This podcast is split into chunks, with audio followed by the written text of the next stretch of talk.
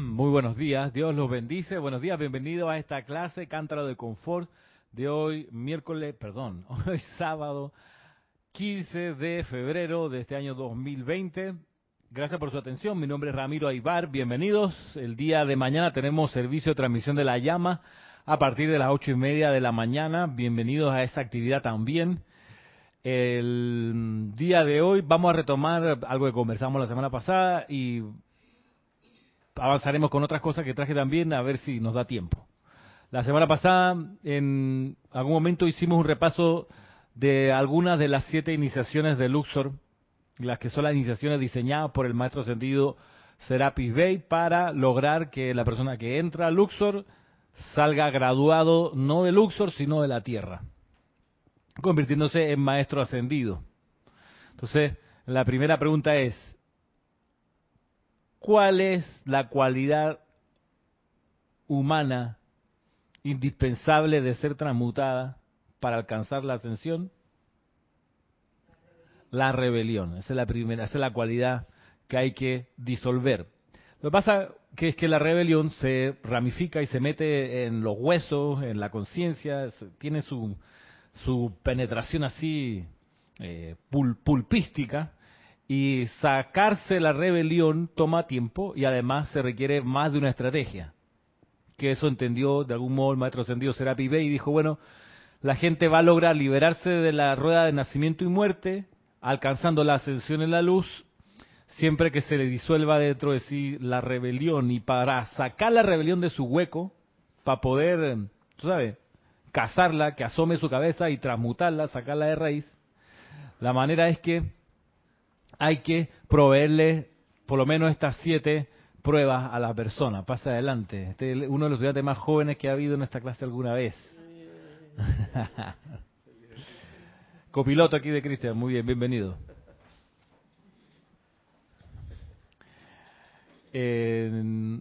Volviendo acá, entonces decíamos que para poder sacar la rebelión de los huecos en los que está hay que hacerla aparecer. Entonces de ahí vienen las 7 iniciaciones.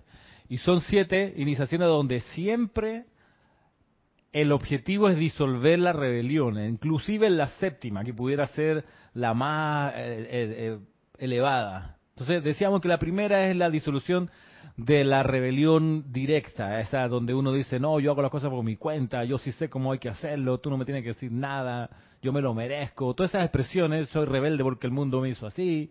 Ahí donde la primera iniciación es, cállate la boca, ríndete. Y di de todo corazón, magna presencia yo soy, haz en mí tu voluntad, no me dejes hacer la mía, que se haga la tuya. Y hacerlo, y no solo un momento, sino muchas veces, tantas veces como sea necesario. Y de eso nadie se tiene que enterar, Maritza. O sea, tú estás por ahí, tú en el día a día, y tú dices, para, estoy metiendo la pata, y echa para atrás y dices, bueno, a magna presencia yo soy, asume el mando y el control de esta situación. Eso es pasar, Roberto, la primera iniciación. Cuando tú, ante un problema, lo primero que haces, como decía Matt Fox, Dios no tiene que ser todo en su vida, pero sí lo primero. Entonces tú vas a comenzar algo, amada presencia yo soy, lo dedico a ti, que se haga tu voluntad y no la mía, muéstrame lo que tengo que hacer. Para verlo y realizarlo. Primera iniciación. Segunda, donde se explican las leyes, vas a clase, es un momento muy agradable porque vas entendiendo, vas viendo las cosas, tú dices, no sabía que esto era así, mira qué interesante, wow, tantos pliegues que tiene la realidad, no me había dado cuenta. Wow, la ley de círculos, si hago así, los efectos que voy a recibir son estos. Aprendes, desarrollas discernimiento. Eso es segunda iniciación. Esa es segunda iniciación, tú dices, oye, este producto se ve muy bien, está interesante, voy para allá. Y entonces cuando ya estás nadando en esa piscina, tú dices, pero como que no tiene cloro aquí, hay como un gustito ameado, pero no, de esa que es impresión mía. Y tú vas y sales de la piscina y dices, no, era meado. Sí. De hecho, estoy viendo la persona ahí. Exacto, esa persona tiene alrededor una manchita de un color distinto al de la piscina. Tú, ya viste, yo sabía algo no me sabía bien en todo esto. Vas discerniendo, vas comparando y dices, no, bueno, esto es importante, esto no es tan importante, esto es urgente, y así vas disolviendo la rebelión de la ignorancia, de no me hagan cambiar porque todo el mundo me quiere así. ¿Tú sabes? Ya. Yo no voy a aprender nada. Ya a mi edad. ¿Tú sabes? ¿Loro viejo qué? Al micrófono. Habla al micrófono, por favor. ¿Cuál? ¿Sí? ¿Cuál es? Loro viejo no da la pata. Ah, mira, yo me sabía... Tengo entendido que los loros, cuando ya tienen cierta edad, el promedio de edad de los loros son hasta 100 años, un promedio más o menos, la edad humana. Cuando ya tienen, ponte que tengan 70, 80 años, dice que ya no quieren ya dar la pata, hermano. No, ya no hace ninguna gracia. Ya yo soy así, ya yo tengo 70 años, bueno, y ya yo no doy la pata, nada, no voy a aprender más nada, claro. No voy a cambiar a esta edad. Claro. Como dice la gente, algo así como que... Bueno, está también el moro viejo mal cristiano, también. O sea, tú a mi edad no me vas a enseñar a mí nada. Mira la cana que tengo, insolente. Hay gente así, hay gente así. Yo he encontrado, hace poco me encontré una persona así. Yo, después de que me pide ayuda, cuando le voy a dar la ayuda, me recontra... ¿Para qué la piden? ¿Para qué la pide? Yo me preguntaba, entonces decía, pero yo se la di de corazón, de cariño. Pero bueno, no quiere aprender, segunda iniciación. ¿Qué vamos a hacer? Pero usualmente dice el maestro que la gente pasa por la gente huye, usualmente dice, de la primera iniciación, de rendirse, de invocar la voluntad de Dios. Dice, no. ¿Sabe qué? Adiós. Y luego se van usualmente en la tercera iniciación. En la segunda iniciación no hay generalmente muchas bajas, pero sí en la tercera y en la primera. La tercera, donde tienes que aprender a amar a tu compañero. Aprender, y sobre todo, aprender a amar al que te saca de quicio, a ese tipo insoportable, al que te cae mal. O sea, esa es la tercera iniciación. Y es difícil de pasar, yo sé. Porque la inteligencia de la vida es tal que siempre se te va a poner con 6, 7, 24, 100, muchas personas que tienen precisamente esos aspectos que te desagradan, que te irritan. Eso que como que te pegan todos los días en la puntita del dedo meñique. Tú dices, ese tipo, ¿por qué habla así? Esa mujer, ¿por qué se ríe así? Tú dices... O sea, qué gana de ahorcarla. Entonces no la amas, ¿ves? Tienes que aprender a amarla. Entonces, y por eso mucha gente dice, ¿sabes? Esto es insufrible. Así que para poder tener un logro espiritual me tengo que codear con gente de esta calaña, ¿no? No lo amas. No lo amas. Entonces tiene que aprender a amarlo. Y ¿ah? A Hilarión le pasó, claro, me dicen aquí por el interno, ¿sabes? Me dice, habla de Hilarión, habla de Hilarión. Claro, Hilarión, este era Saulo de Tarso, que llega cuando Jesús ya se había ido, había logrado su ascensión Jesús, y ahí de repente aparece Saulo de Tarso, y entonces todo el mundo con la sonrisa así, felices, la comunidad de Betania, con la Madre María, los apóstoles, amor hasta por borbotones, y la vida prosperando, y llega y esta gente, ¿por qué está tan contenta, hermano? Ah, no, tú eres Saulo, ¿verdad? El perseguidor. Sí. No, nosotros conocimos al Mesías, te lo perdiste. Y verdad, y entonces de repente él cae en cuenta, chucha, esa gente sí conoció, cuando fui a Damasco y me caí, me quedé ciego, me mandan unos apóstoles, y estos son los que dicen que vieron a Jesús en vida, me curan del problema, ahora veo que todo el mundo se ama, y cómo es que me perdí al Mesías. Entonces, claro, por su arrogancia, porque el tipo era fariseo, se sabía la ley, recitaba los textos, los salmos y todo eso lo sabía de memoria, entonces, y él decía, no puede ser que Jesús andaba con esto. Pescadores, carpinteros, hediondos, incultos. No puede ser. El Mesías iba a venir a gente como uno, educada, refinada, de buenos hábitos, que se sabe la ley para atrás y para adelante, pero tú le preguntabas la ley, ¿qué dice el Éxodo? Y los tipos no saben. ¿Cómo es posible? Decía Saulo de Tarso. Hasta que la Madre María, ven acá, siéntese aquí, le explico. Y le echó todos los cuentos. Y dice Saulo de Tarso que la relación de él con la Madre María lo transformó para siempre. Dijo, no puede ser, es verdad, me lo perdí por mi arrogancia, no puede ser. Entonces dice, yo tengo que cambiar de estrategia en la vida, de ahora en adelante me transformo, y en fin. Y ahí es todo el sendero de él. Saulo de Tarso, y luego San Pablo, que luego el maestro ascendido Hilarión. Johan, director del Quinto Rayo. Tanto es así que dice él, el maestro ascendido Hilarión, sí. San Pedro o Pedro, yo entiendo que Francis Hickey era San Pedro. Ah, Robert, Claro, Francis Hickey, la directora del Puente de la Libertad, la jefa, ¿cómo se llama? La líder del grupo de Filadelfia. Ah, sí, exacto. Es que es el interno, ¿no? El interno, sí. Perdón. Volviendo acá. Entonces, Saulo de Tarso, ya como maestro ascendido, Hilarión dice, miren, esa experiencia me cambió tanto, me fue tan... O sea, comí polvo realmente, caí tan en el piso, en mi arrogancia me di cuenta que estaba tan diametralmente equivocado que hizo borrón y cuenta nueva y se reconstruyó. Dijo, ¿sabe qué? Ahora me consagro, no... O sea, la verdad que voy a difundir es la verdad de que el amor lo es todo.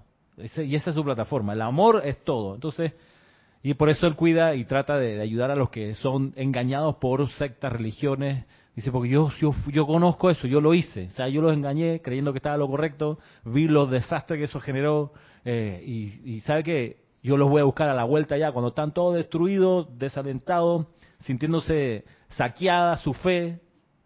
Yo voy con el mensaje, mira, el amor lo sigue siendo todo. Yo te amo, y ahí los hace surgir. Dice que el maestro ascendido Hilarión, este sendero que yo hago, este servicio que hago yo, a muy pocos maestros ascendidos le interesa. Es poco popular.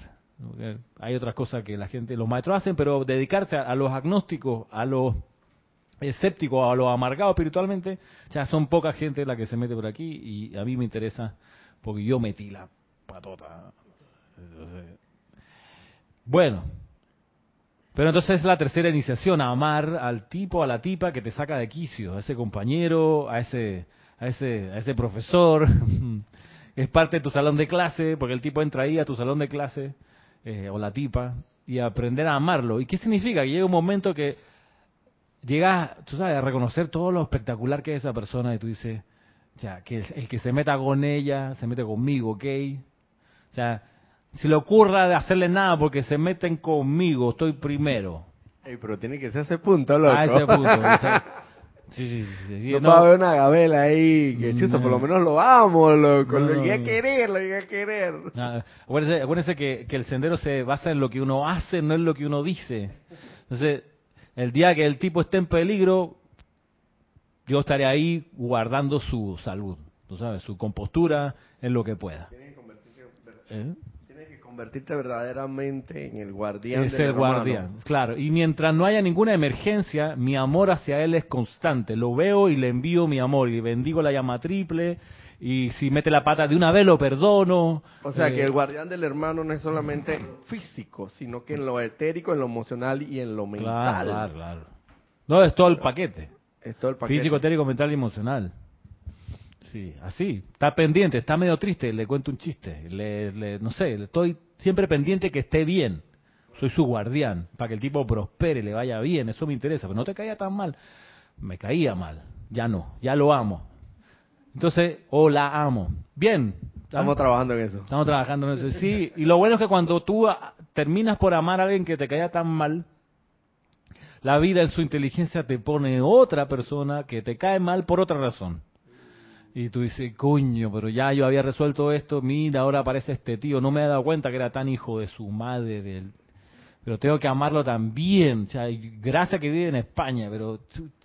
Yo creo que eso te viene otra persona porque es otro aspecto del amor, de tu propia rebelión que no has superado, o sea, claro. Con esa otra persona que lograste amar, lograste superar una barrera de un aspecto del amor. Pero exacto. Con esta otra te viene otro aspecto que no era porque que no tiene quizás nada que ver con lo que te odiabas o aborrecías de esta otra persona. Tiene que ver diametralmente, como dices tú, quizás una cosa totalmente opuesta que no tiene nada que ver con el aspecto que tú odiabas de esta. Vale. Pero igual odias a esta otra, o tienes resentimiento sobre esta, pero una vez superado es otro aspecto del amor que vas avanzando, entonces, porque tienes que cumplir con toda la... Con full amor, con exacto, todo, en todas las direcciones. Y en tanto haya rebelión, todavía hay algo que aprender del amor, en tanto uno tenga todavía rebelión. Y entonces la gente que te saca de quicio es una advertencia que todavía te falta amar algo más, que te falta disolver algo más de rebelión. O sea, que tienes que cubrir todas las esquinas, no te hasta que ningún dice, bueno, ya yo amo a este, ya yo amo a la humanidad, mentira. Tienes que pasar por él, se te puso ese otro porque para llegar a ese alcance de la humanidad tienes que cubrir todo la el espectro, todos los colores del arco iris. Y una vez que uno ama al prójimo y a todo prójimo, viene la cuarta iniciación, que es la unificación con el santo ser crístico, donde la personalidad se disuelve. Entonces, esa es la iniciación. También hay rebelión allí, porque la personalidad va a decir, ¿y entonces dónde quedo yo? ¿Verdad que desaparezco? Pregunta, sí. Cuando ya tú alcanzas esa unificación, que la he visto, por ejemplo Gandhi, uh-huh, es ya tú asciendes. No. Okay. Esa es la cuarta. No importa, pero... No, todavía no asciende. No asciende todavía. No asciende todavía. Okay. Tienes que hacer otro trabajo después. Tienes que volver a encarnar nuevamente. No todavía. Tienes que pasar con éxito la séptima iniciación. Estamos en la cuarta. La cuarta se unifica la personalidad con el Cristo, desaparece la identidad propia, tú ya no tienes nombre y apellido, no, y eso podemos decir que es un proceso también, así como se aprende a amar y se aprende las leyes y se desarrolla, rendirse a la voluntad de Dios, el disolver la personalidad también toma su tiempo y es donde, por ejemplo, tú vas de a poco dejando atrás la tendencia a buscar que te reconozcan, que te aplaudan, que te valoren, que te validen, que hablen de ti. Tú dices, eso ya no me importa, porque ya no cultivas la personalidad. Pero ya no tienes perfil en LinkedIn. Ya no tienes perfil en LinkedIn, ni en Tinder, ni en Facebook. ¿Cómo es que es el otro? Instagram. Ni en Instagram. No, pero entonces, o sea, por ejemplo, al señor Guy Ballard, ya él cuando desencarnó, ya él ascendió, ¿no? En teoría. Sí, no, él ascendió. O sea, que él ya había recorrido las 7, ya esa era la última. Claro, exacto. Él se gana la ascensión en el año 36. Y el maestro dijo, bueno, ya te puedes graduar. Y él dice, tengo libre albedrío todavía y escojo quedarme el tiempo que sea necesario, ayudarte a ti, Saint Germain, en la dispensación de la actividad Yo Soy. ¿Y cómo tú sabes en cuál estás? ¿En qué etapa estás? Ah, porque ahí es donde uno se autoobserva. No, es una buenísima pregunta, muy importante, en serio. Yo sé que estoy full en la tercera. No, está preocupada si tiene que sí o no borrar su perfil de LinkedIn y sus redes sociales. Ay, qué lindo. Sí. Ahí tú ves si te... A ver, supongamos, si te irrita que alguien te dé una indicación, supongamos que tuvieras un jefe y el jefe te dice... estás imprimiendo demasiado en la impresora de la oficina. Solo se permiten 2 impresiones de 5 páginas cada una máximo y eso te revuelve el estómago. Tú dices, ¿qué se cree ese hijo? Es un tacaño que le cuesta, no sé qué. Esa es la rebelión del primer rayo.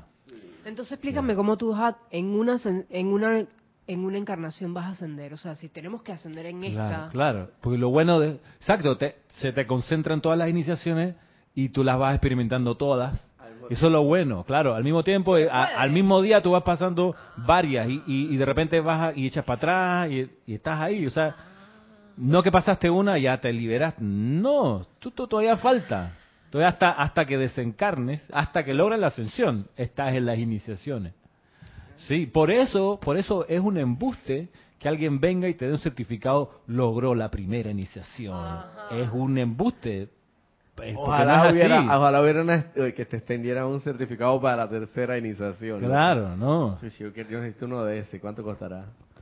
Claro. Claro, imagínate. Es puro cuento, te pones a dormir porque tú dices, ya yo tengo la tercera iniciación, aquí está mi diploma, tercera iniciación, con todos los sellos, los gurús, ¿sabes? Me costó $500, cumplí todo. Ahí está, bien, pasé la tercera y te echas a dormir y va a la Navidad siguiente y te encuentras con esa tía con la que solamente te encuentras para Navidad, de la única tía que tiene bigote. Entonces, que nadie habla de eso, ¿no? Tú preguntas, como dice Rubén Blay, y te quiere... Exacto, y lo primero que te ve... Exacto. Se acerca a parte de eso, dice este otro. Sí. Y cuando ella te ve, te dice algo que te saca de quicio, que es que te dice, Ramirito, si yo te conocí de este tamaño, ay, qué grande que estás. Y tú dices, vieja. Ah, sí.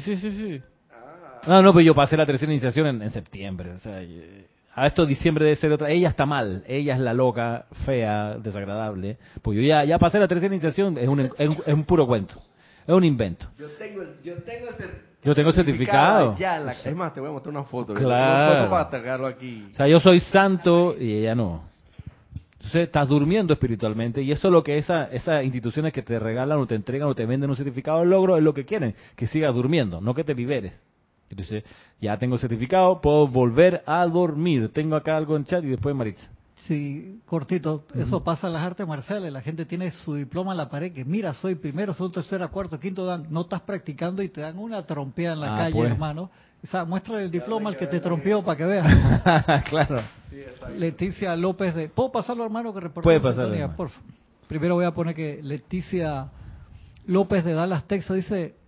Y la tercera iniciación también la puedes pasar en la comodidad de tu hogar. Y pone un guiño ahí. Claro, no. En la comodidad de tu hogar. Exacto. Como, me recuerda a los activistas por Twitter. Nunca van a una marcha, no agarran nunca una bandera, nunca van a un palazo en la cabeza. Nunca han huido de la policía, pero ellos son activistas de sillón. No sabe lo que es jugarse por una causa, pero ellos sí apoyan todas con el impulso increíble de sus dedos. Ahí van, pero bueno. Reportó sintonía Valentina de la Vega, de Madrid, España. Elizabeth Alcaíno, desde Nueva York. Flor Narciso, desde Cabo Rojo, Puerto Rico. Víctor Asmat, de Buenos Aires, Argentina. Rolando Bani, desde Valparaíso, Chile. Y acá en YouTube tengo Olivia Magaña, desde Guadalajara, México, que dice, Dios los bendice, amados hermanos. Gracias, Olivia, y saludo a todos. Laura González, desde Guatemala, es Laura, y no me puso, pero creo Guatemala. Leticia López, de Dallas, Texas, estaba acá también, ok. María Esther Correa Vega, desde Colombia, dice, bendiciones para todos. Bendiciones, y todas, María Esther. Reportando sintonía desde Anori. Oscar Hernán Acuña Cosio, desde Cusco, Perú. Angélica Bey. Angélica, sí se me puso el nombre de abajo. Angélica. Cuando me ponen nada más el nombre así, estelar, porque hay nombres... Tercera iniciación, hermano. Exacto, hay nombres estelares que son especiales. Angélica se está riendo. También reporto sintonía para la clase. Angélica Enríquez de Chillán, Chile. Se gracias, puso toda Angélica, la muy bien. Leticia López de... Ah, no, había puesto una pregunta. Leticia Arraxa Sandino desde Nicaragua. Bendiciones, hermanos. Igualmente. Bueno, gracias por reportar sintonía.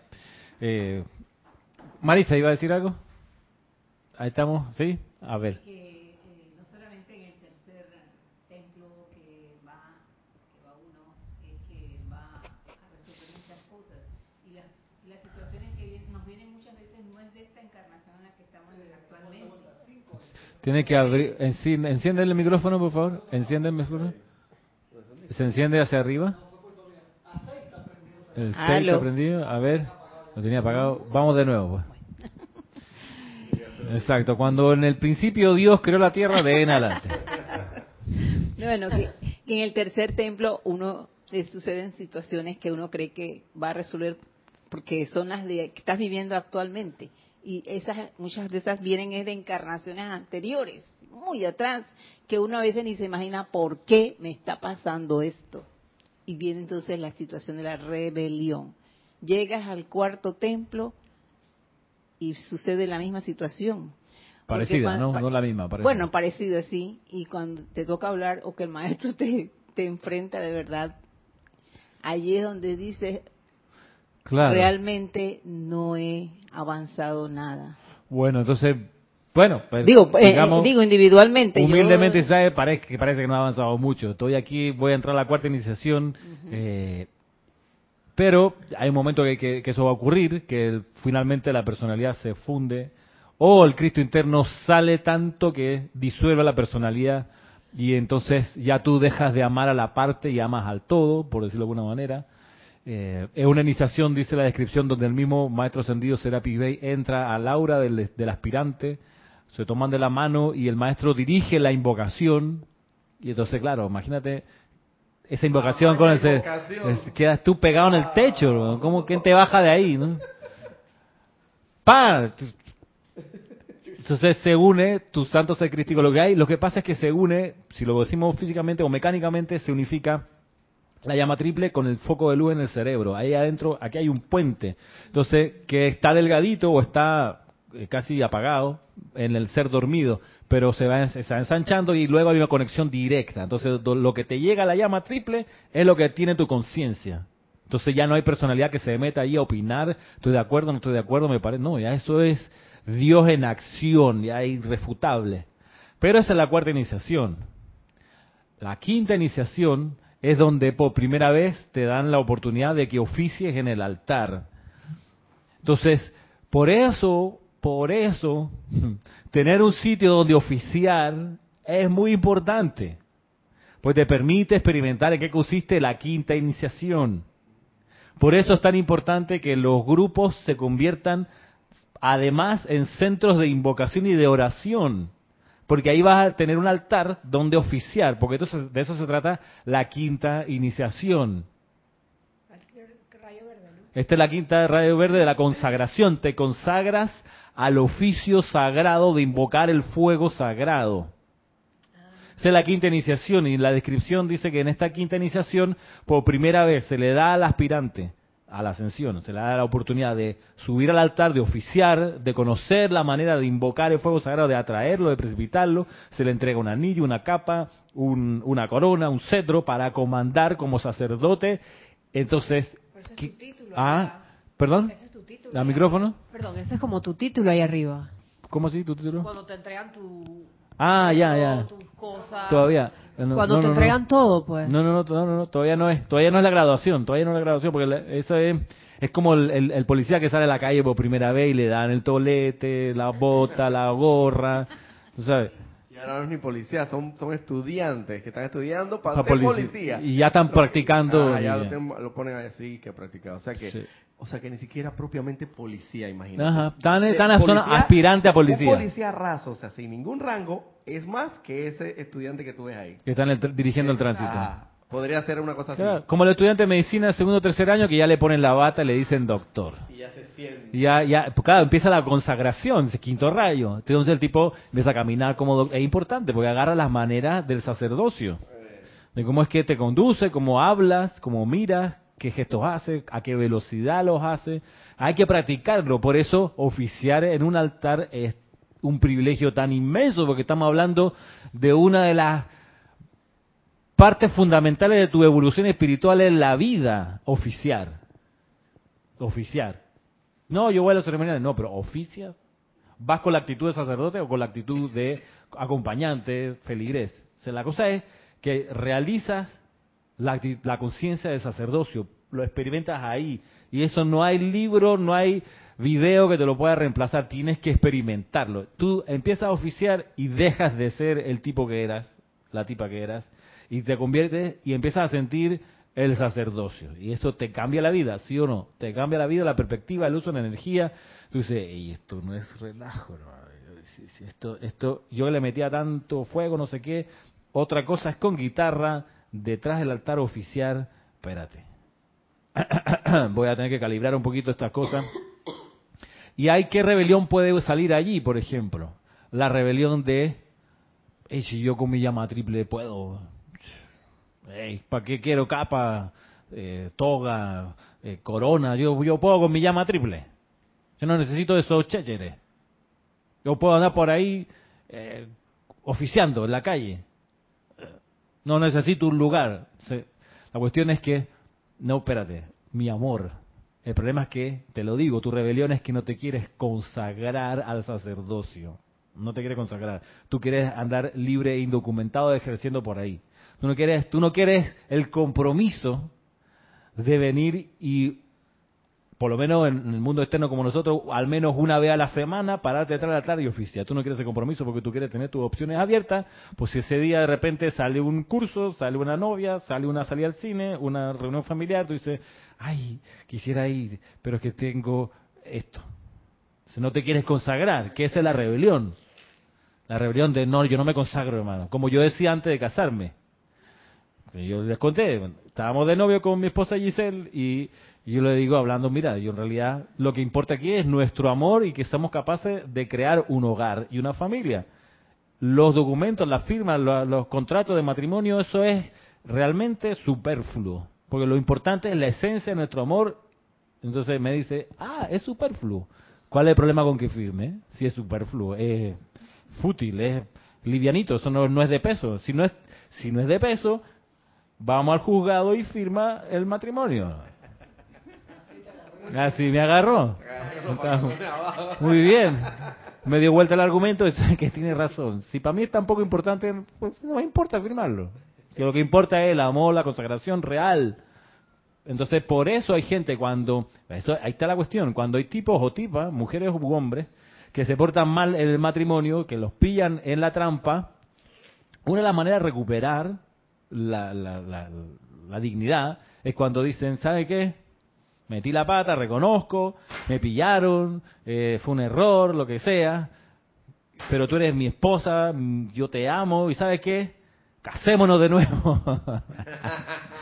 y hacen de nuevo la ceremonia del matrimonio con los amigos, no sé qué. Entonces te lo maquillan que están celebrando 20 años. No, lo pillaron y el tipo dijo, ¿sabes qué? Vamos a hacer de nuevo la fiesta y nos casamos otra vez, simbólicamente, aunque sea. No, sí. Sí, después un tiempo después se vuelven y se portan mal. Bueno, no, claro, si no cambia la actitud, ahí está. Sí, tipo, ahí viene la confusión en los términos, porque él dice, no, es que se arrepintió y él lo va a hacer. Es que arrepentirse no es reconocer el error, arrepentirse es cambiar la actitud. Claro. Eso es arrepentirse, es 180 grados, voy en otra dirección, se arrepintió. No es que reconoció sus errores, que es reconocer los errores. Pero bueno, la quinta iniciación, la rebelión puede salir por ahí en tu deseo de no consagrarte. Dice, no, yo creo que mi opción es abierta. Yo todavía estoy muy joven, muy viejo, soy hombre, soy mujer, soy padre, soy soltero, tengo estas excusas, yo todavía no me quiero consagrar. Quinta iniciación. Cuando ya eres consagrado y por tus manos fluye la sanación y tu verbo es chuleta precipitador y las ideas que tú traes vienen a la forma y cuando tú dices llama a Violeta Tramuta, ahí aparece. Tú sabes, tú ya manifiestas ese nivel de maestría. Viene la sexta iniciación que te dice Serapis Bey, gracias, muy bien, pasa a la siguiente iniciación, que es la sexta. Entonces ahora toda esta gracia es muy fácil hacerla aquí, en el ambiente protegido de este sitio. Esto mismo, me va dejando por favor la toga, trágame aquí el anillo de poder, el cetro, me lo devuelve, la corona me la deja aquí en el escritorio. ¿Qué más le pasamos? Bien, eso es todo, ¿no? Los libros, pase para acá los libros. Ahora va a salir usted a la calle. Y no se va a notar por ninguna ropa que usted use que usted es un sacerdote del fuego sagrado, ya consagrado. Que nadie se entere. Usted sale de aquí con un voto de silencio y vamos a ver, su iniciación va a ser que en el mundo externo usted va a animar la ascensión en todas las personas que contacte sin decir nada. Y sin develar sus grados y sus iniciaciones anteriores, sin nada. Entonces, vaya, va a ver. Que es la iniciación por la cual salió Jesús, por ejemplo, de Luxor, salió en ese plan. A incendiar el mundo a su manera, sin decir que no, que en Luxor me entrenó Serapis Bey, que ahí precipitamos, que logramos la... Nada, cállese la boca, usted que nadie se entere. Discreción, ¿sabe? K-17, tipo ¿verdad? Agente secreto. Tras filas enemigas, ahí adentro, haciendo el servicio que nadie se entere. Pero usted, con los efectos de su gestión, nos vamos a dar cuenta que efectivamente entusiasmó a la gente, les trajo más ganas de vivir, etcétera. Sexta iniciación. Y dice el maestro ascendido Serapis Bey que muchos no regresan a Luxor después de la sexta iniciación porque salen tan ignios, tan incendiarios espirituales que la gente en el mundo externo se los come vivos, los apedrea, los crucifican, o se distraen, se duermen, dice, bueno, ya que soy maestro de la energía y la vibración, vamos a aprovechar los próximos 10 años, total, puedo quedarme mucho tiempo, porque ya sé cómo mantener la vida en el cuerpo, así que ya no voy a desencarnar, porque si no, cuando yo quiera. ¿Cómo? Voy a ponerme al día con la serie de Netflix, aquí. Exacto, aprovechar hacer una compra que hace rato que no quería, y de repente después de los 5 años, entonces, espérate, yo salí, ¿de dónde es que salí? ¿Qué es lo que tenía que hacer? Se te olvida porque te quedas dormido. Y te quedas dormido y empiezas a decir, bueno, ¿sabes qué? Vivo el reino del poder y la gloria. Después de todo, tanto trabajo, tanta iniciación, tanto sacrificio, ¿por qué no poner aquí un negocito? Pues si todo el mundo tiene que vivir de algo, ¿no? O sea, agradezcan que les doy empleo por lo menos. Así que ya que yo sé tantas cosas, pónganse ahí que vamos a distribuir esto y ustedes me... Puede ser otra opción. Entonces, cada uno de los casos son niveles de rebelión cada vez más sutiles. Pero aquellos que regresan a Luxor, habiendo cumplido con su voto de la sexta iniciación, llegan y empiezan a experimentar la séptima iniciación, que es aquella donde regresan y son un paño de cristal prístino donde la luz pasa sin coloración alguna. Es la descripción de la iniciación. Donde son ustedes un sol por donde solo la luz pasa iluminando todo, y es ahí donde está la persona a punto de lograr su ascensión y la logra finalmente regresando a los planos internos como maestro ascendido. Que cuando Jesús asciende, que dice que él se levantó muy temprano ese día de la mañana, él ascendió a mediodía, aprovechando el sol que estaba vertical y la cuestión, pero dice que se fue muy temprano, cuando amanecía, a la roca donde oraba la Madre María en los años anteriores y él después, y dice que cuando caminaba la gente se iba despertando, estaban durmiendo en sus carpas, en sus casitas, no sé qué, la gente iba como despertándose y era él, Jesús, que iba caminando por ahí y irradiando tanto, porque ya era de la séptima iniciación o estaba pudiendo experimentar la séptima. ¡Wow! Entonces, ese es el recuento de la séptima. Me tomó 40 minutos las últimas tres, pero más o menos así. Los invito a leerlas y a estudiarlas porque son el mapa de nuestra encarnación, las 7 iniciaciones. Y eso es por obra, gracia y misericordia del Maestro Ascendido Serapis Bey, que se tomó el tiempo de describirla y decirnos, ustedes que son candidatos a la ascensión, cuando experimenten situaciones en la vida, recuerden las 7 iniciaciones, porque de eso se está tratando.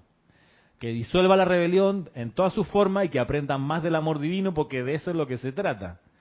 Y ustedes que conocen la enseñanza de los maestros ascendidos son los que levantaron la mano tiempo atrás y que querían lograr su ascensión en esta encarnación, de modo que en esta encarnación a ustedes se les está trayendo mucho más energía, situaciones, que al resto de la población que no levantó su mano porque quiere tomarse el sendero de manera más tranquila, aletargada. Ustedes son gente osada, valiente, fuerte espiritualmente, que son capaces de hacerle frente a todas las iniciaciones y salir con éxito.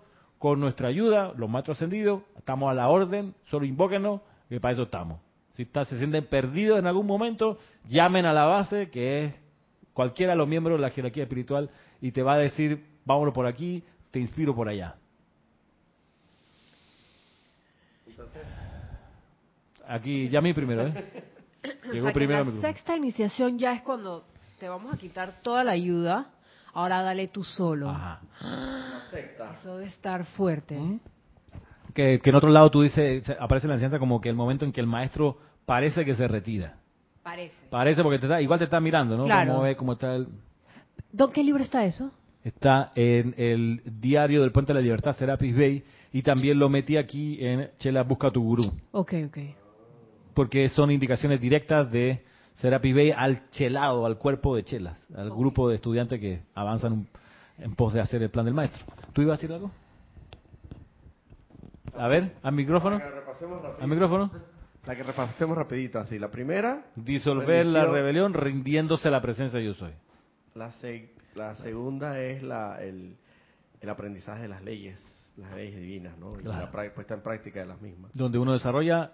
Entiende, las comprende. Desarrolla intuición, discernimiento, percepción espiritual. La tercera, entonces, cuando ya tienes que emanar amor hacia los demás, claro. Principalmente hacia la aparente, la persona que te cae mal. Sí. La cuarta es... Cuarta iniciación. La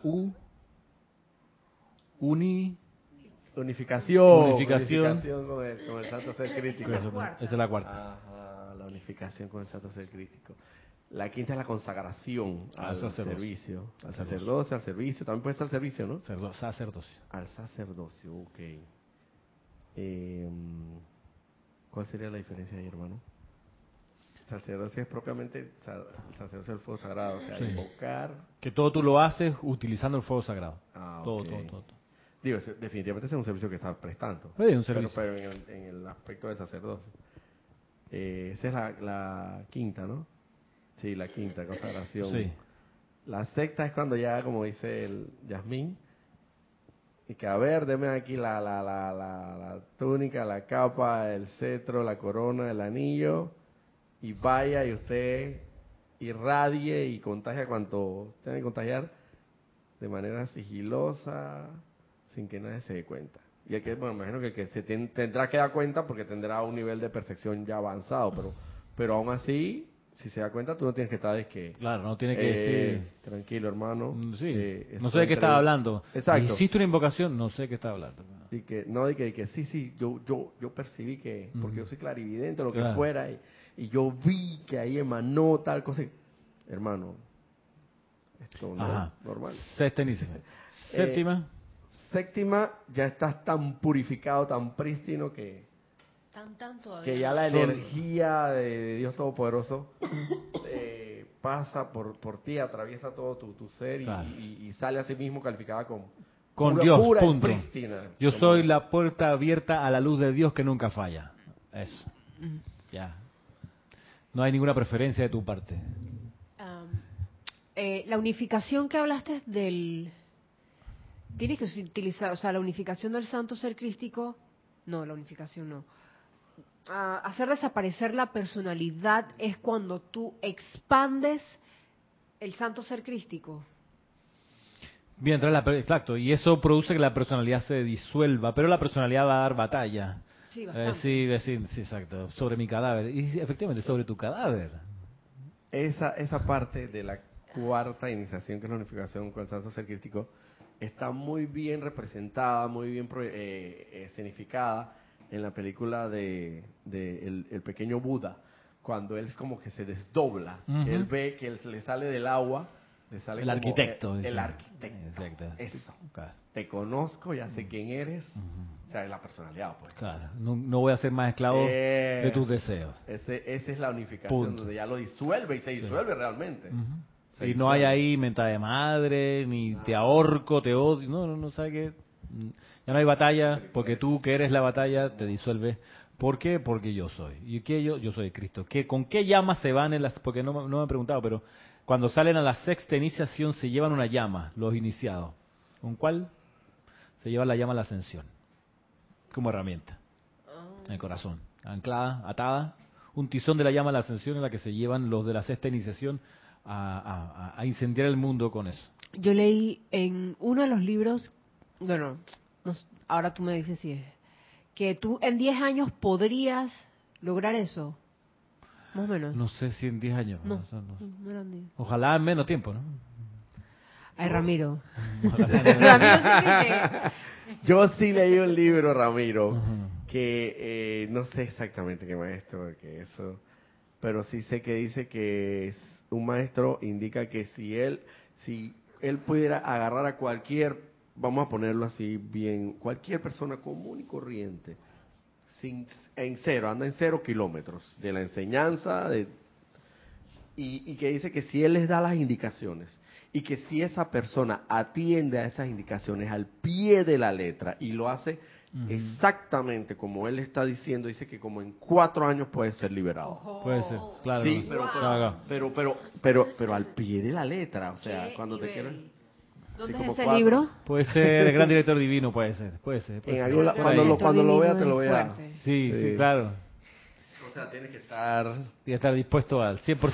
Pero entonces, una pregunta, si haces eso en 4 años y lo logras, ¿cuál es tu objetivo de estar aquí? Posiblemente desencarnes, ¿no? Sí. Cristian. Ajá. 2 preguntas desde Chile, una de Valparaíso y la otra desde Chillán. A ver. La otra es de Valentina de la Vega Montero. Ajá. Desde Madrid, España, dice Valentina de la Vega, dice, en la séptima iniciación, ¿se podría decir que quien me ve a mí vea al Padre? Así mismo es. Wow. Que ve a mí vea al Padre. Y Angélica de Chillán, Chile dice, Ramiro, bendiciones y a todos. Gracias. Bendiciones. Igualmente para ti. Dos preguntas. ¿Podríamos estar en el día en varias líneas de iniciaciones? Afirmativo. ¿Y la séptima iniciación podría estar presentándose en algún momento del día? La séptima, sí, claro. Hay que avanzar hacia la séptima, ¿no? Es como la tendencia que debiera ocurrir. Pero sí, pudiera uno experimentar varias en el día y no hay que por eso espantarse, sino decir, ah, bueno, qué chévere, estoy siendo iniciado, estoy comenzando algo en un sendero que me va a llevar a la ascensión eventualmente, que bueno, si no te pasa nada, tú dices, chut, me sacaron, hermano, o me salí, o fui tan rebelde que ya no estoy en el retiro. Uf. Entonces tú dices, yay, qué bueno que detesto a fulano o fulana porque por lo menos estoy en la tercera, o sea, ya. No fui descartado, claro. Si es así, yo no estoy descartado, porque tengo ahí un buen par ahí. Y oye, ahí mismo, ahí a quemar así, ropa. Así tiene que ser. No puede ser a larga distancia. Mira, lo que te iba a decir, Ramiro, es que yo pienso que se pueden dar hasta simultáneamente, porque lo que pasa es que esa dispensación es muy especial, y esa instrucción del maestro, bendito maestro ascendido Serapis Bey, es de vital importancia. Y claro, estas son instrucciones para chelas. Pero o para aspirante a la ascensión. O para aspirante a la ascensión. Más bien. Precisamente porque no es que nosotros hemos pasado propiamente la primera iniciación, ni la segunda, ni la tercera, sino que nosotros hemos avanzado en cada una, algún paso en alguna de esas iniciaciones, porque yo no puedo decir que yo me he rendido totalmente a la voluntad del Padre, que es la primera iniciación. Eso lo haría, por eso es que es instrucción para un chela, porque un chela propiamente sí hubiese pasado esa iniciación propiamente. Tengo entendido, puede ser. Bueno, el chela igual está en desarrollo. Desarrollo. Sí, él está metido en alguna. De todos modos. Esta dispensación, esta misericordia, esta dispensación es tan especial que nos permite a nosotros, siendo del común y corriente denominador, saber, tener el conocimiento ese y saber que podemos estar, por lo menos yo puedo decir, hey, yo a veces tengo la rebelión de no poner al Padre por delante. Y querer resolver las cosas a mi manera, y porque yo sé más o menos, como yo tenía una experiencia anterior, yo sé cómo es este tema. Claro. Pero se te olvida que ante todas circunstancias tienes que poner primero, y ahí sépase que no tienes del todo superada la primera iniciación. Así mismo la segunda, que no tienes la comprensión total y absoluta de las cosas, pero sí tienes un grado de comprensión bastante... Ya por lo menos está en un estado avanzado de conciencia al que podrías encontrarte en relación a hace, yo no sé, 5, 6, 10 años atrás. Comprendes las cosas un poco mejor. Igual, por lo menos en la tercera también, que es lo que yo pienso. Ya en la tercera, definitivamente, eso ya más que claro no puede estar. Por lo menos en mi caso, ahí te tengo gente, pero así a quemarropa, hermano, que tengo que ver todos los días y que definitivamente sé que tengo que terminar, por lo menos, tú dices queriendo, no amando, pues, pero bueno. Sí, amando y protegiendo. Dime, es que yo pensaba antes que las iniciaciones eran, como vamos a decir, excluyente. Un rayo por cada corriente de vida, o sea, te toca hacer tal cosa nada más, no era que tú podías experimentar en una corriente de vida todos. Una encarnación. Eso yo. Claro. En una, exacto, una encarnación. Sí, exacto. O sea, sí. Entran las 7. Ahora le encuentro sentido porque dicen que tenemos que tratar de hacerlo todo en esta vida en la que estamos, ¿no? Claro. Okay. Sí, exacto. Lo bueno es que se develó el paquete completo, porque los maestros hubieran podido decir, bueno, en este siglo le damos la descripción de la primera iniciación, en el próximo siglo de la segunda iniciación, pero aún así, pero si lo hacen así, ¿cuándo nos graduamos? Bueno, demasiado. Muchas 7 siglos volviendo a encarnar, si te acuerdas de la otra iniciación, cómo era la cosa, así que ya que está la oportunidad, le metemos con todo. Entonces, miremos acá un segundo antes que se acabe la clase, cómo conectamos esto que conversamos recién con una enseñanza que traigo aquí del maestro ascendido Saint Germain, que está compilada en esta última compilación, Chela Busca a tu Gurú, en la sección que se refiere a los chelas del maestro ascendido Saint Germain. Este es un libro, como les decía la vez pasada, que reúne las indicaciones puntuales para los chelas de un grupo puntual, particular, de maestros ascendidos. Y aquí les quiero, por ejemplo, traer a su conciencia esto que está tomado originalmente del libro El Séptimo Rayo, del maestro ascendido Saint Germain, pero él se dirige a sus chelas. Y miren, vamos a ver qué iniciación está presente en esta, de las que acabamos de conversar, en esta descripción que nos hace el maestro ascendido Saint Germain. Dice aquí: el servicio del séptimo rayo a la evolución del planeta y su gente radica en la educación de la conciencia de los seres no ascendidos, en el poder de invocar, dirigir y sostener fuerzas espirituales para elevación de toda vida manifiesta. Quinta iniciación. Quinta iniciación, muy bien. De entre las corrientes de vida que en los niveles internos escogieron desarrollar sus talentos y capacidades en el séptimo rayo, yo escogí, al igual que mis ilustres predecesores, esos espíritus actualmente encarnados que responden a mi llave tonal y empeño para traer un conocimiento manejable del propósito, designio y método de expandir las actividades del séptimo rayo, que redundarán en la mayor bendición posible para y elevación de los pueblos de la tierra. Vamos al primer párrafo. Dice, el primer párrafo dice: el servicio del séptimo rayo a la evolución del planeta. Es muy importante porque te describe el séptimo rayo. De esto se trata, distinto al sexto, quinto, cuarto, tercero, segundo y primero. El del séptimo rayo, su servicio radica en la educación. ¿Qué iniciación es la educación? La segunda iniciación también, exacto. En la educación es del segundo rayo. Uh-huh. El servicio del séptimo rayo a la evolución del planeta y su gente radica en la educación de la conciencia de los seres no ascendidos, en el poder de invocar, dirigir y sostener fuerzas espirituales para la elevación de toda vida manifiesta. Y eso de toda vida manifiesta, ¿qué iniciación? Toda vida manifiesta. Sí. La séptima. Entre la tercera y la sexta. Pues amar sin distinción. A toda vida manifiesta. Sí, al que te cae bien, al que te cae mal. El tercera eres guardián de todos. Cinco, y sea amor. O sea, tus hermanos son todos. Tú eres guardián de todos. Sí. Okay. La sexta es porque también sales al mundo y ahí también no tienes preferencia. A cualquiera lo tratas de entusiasmar con la ascensión. Entonces, pero dice aquí, vamos a repasar un poquito, porque dice, radica la educación de la conciencia de los seres no ascendidos en el poder de invocar, dirigir y sostener fuerzas espirituales. ¿Qué cosas sabemos nosotros acerca de la invocación? ¿Cómo se debe hacer la invocación? Vamos a ver, porque dice invocar, dirigir y sostener fuerzas espirituales. ¿Cómo se hace una invocación?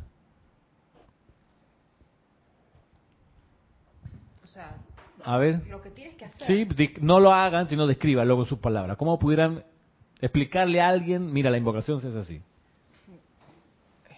así? ¿Cuáles pasos hay para la invocación? O me pueden decir, la invocación significa esto. ¿Qué es eso? ¿Qué es invocar? Invocar es hacer un llamado. Hacer un llamado. De hecho, ajá, en inglés es to call. Ajá. ¿Sí? Exacto. Sí. Bien, es hacer un llamado, invocar. Invocar es un llamado. Bien, ¿qué otra cuestión sabemos de la invocación? ¿Cómo se debe hacer? ¿A quién se llama? Tienes que hacerlo en nombre de la magna y todo por esa presencia yo soy. Bien, esa es otra cosa importante que enseña el maestro señor Sáñame, invocar en nombre de la presencia de Dios, yo soy. Tienes que hacerlo en voz alta. En voz alta, de preferencia. Ajá. Ya hay momentos que no se puede o no se debe hacer en voz alta y no hay problema con hacerlo en silencio. Pero el nombre, también autoridad de la presencia. Pero puedes hacer una invocación en silencio. Digo, estás en un lugar donde está lleno de gente atea, supongamos, y hacer una invocación ahí a todo pulmón es un desastre. No, claro. Bendecir los alimentos donde no creen en nada es una falta de respeto. Claro. O sea, tú no lo haces en voz alta. No invocas una... Ya no hace un llamado en voz alta porque le pisotea sus convicciones. Entonces, a veces se necesita hacer el silencio. Bien, un llamado usando el yo soy en su autoridad, en su nombre, poder, sabiduría y amor. Bien, ¿qué otra cuestión es indispensable para la invocación? Tienes que tener conciencia, o sea, conciencia de que tienes una inmortal y victoriosa llama triple. Bien. Entonces eso requiere también que uno antes de hacer la invocación se aquiete un poquito y haga como busque como el anclaje en la llama triple, ¿no? ¿Qué otra cuestión, Marisa, para las invocaciones que es importante?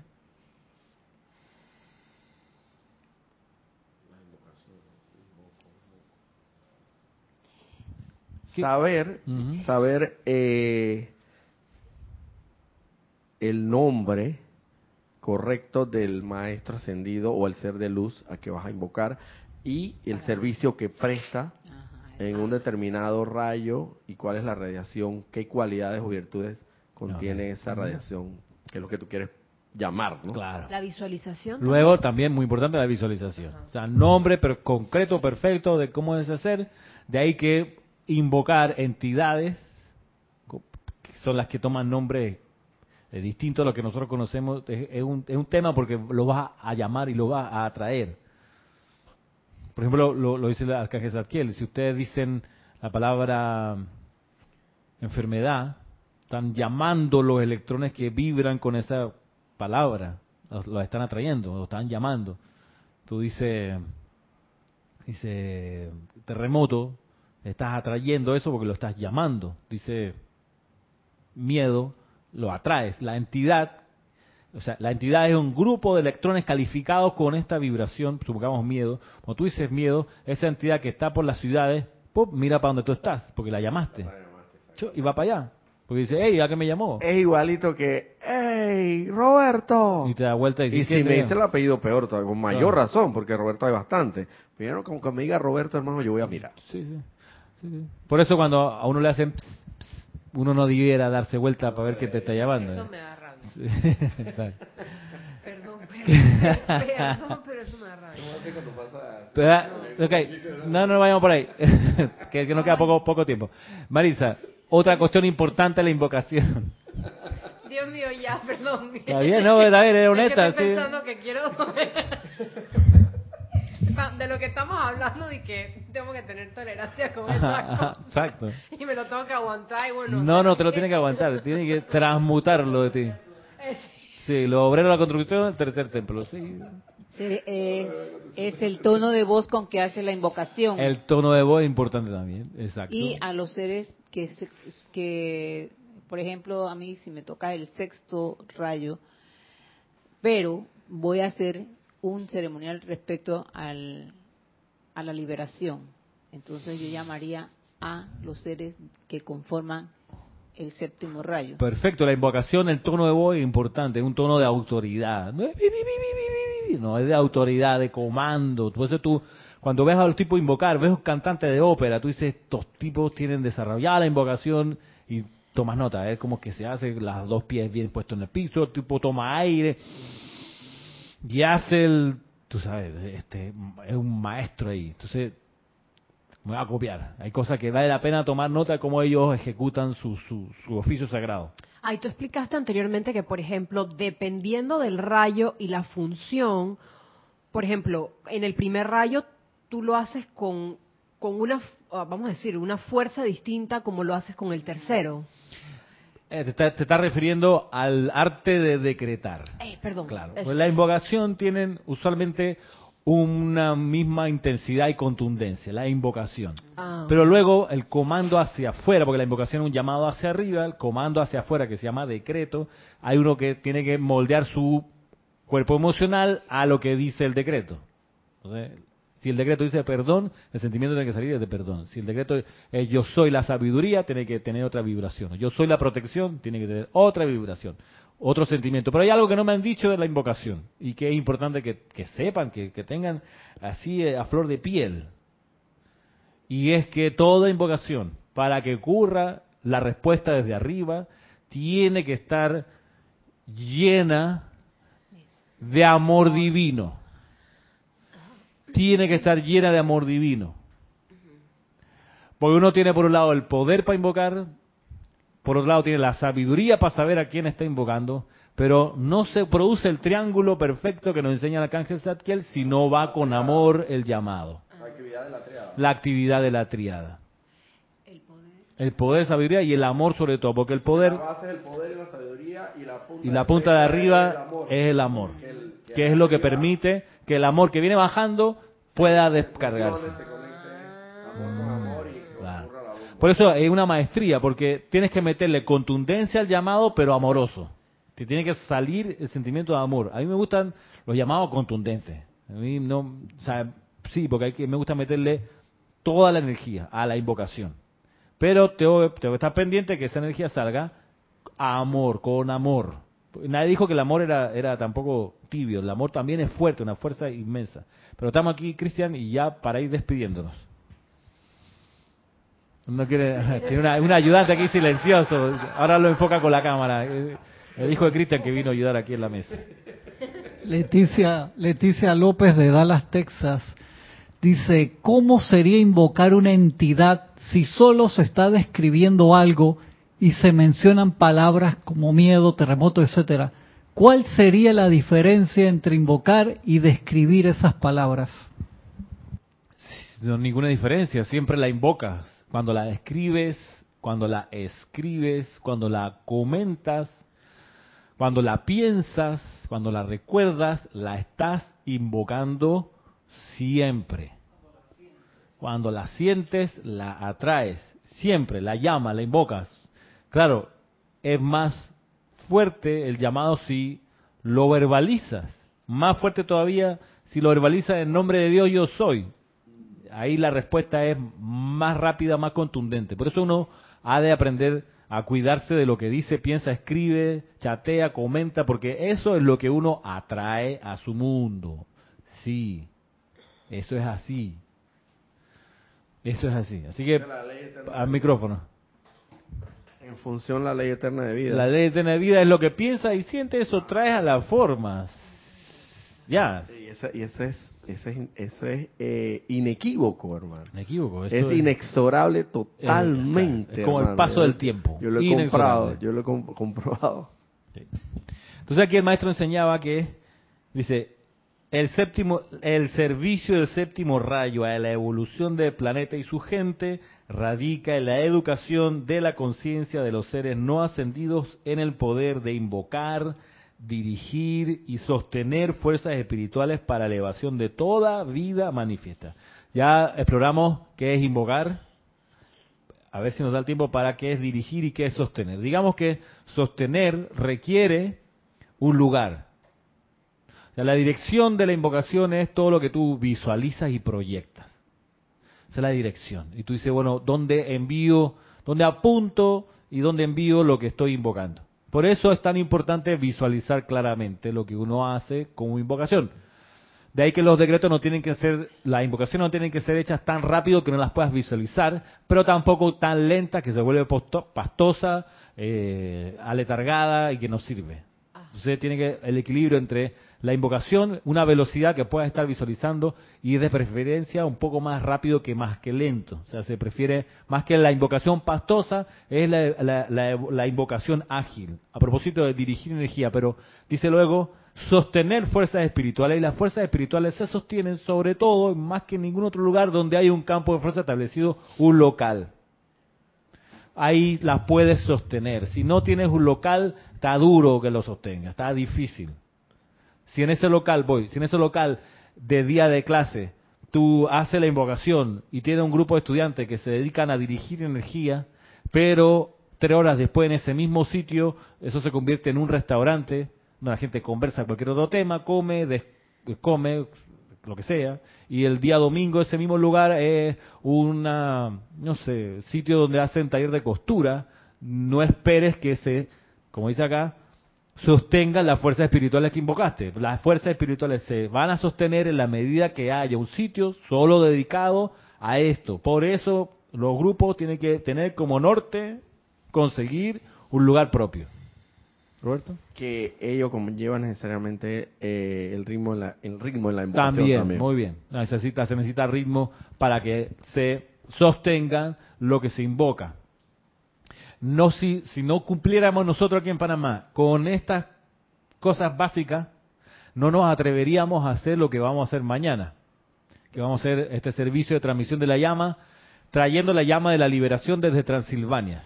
Y vuelvo a hacer extensa la invitación porque es una oportunidad única de manejar, percibir y descargar una esencia que ha estado allí en el retiro,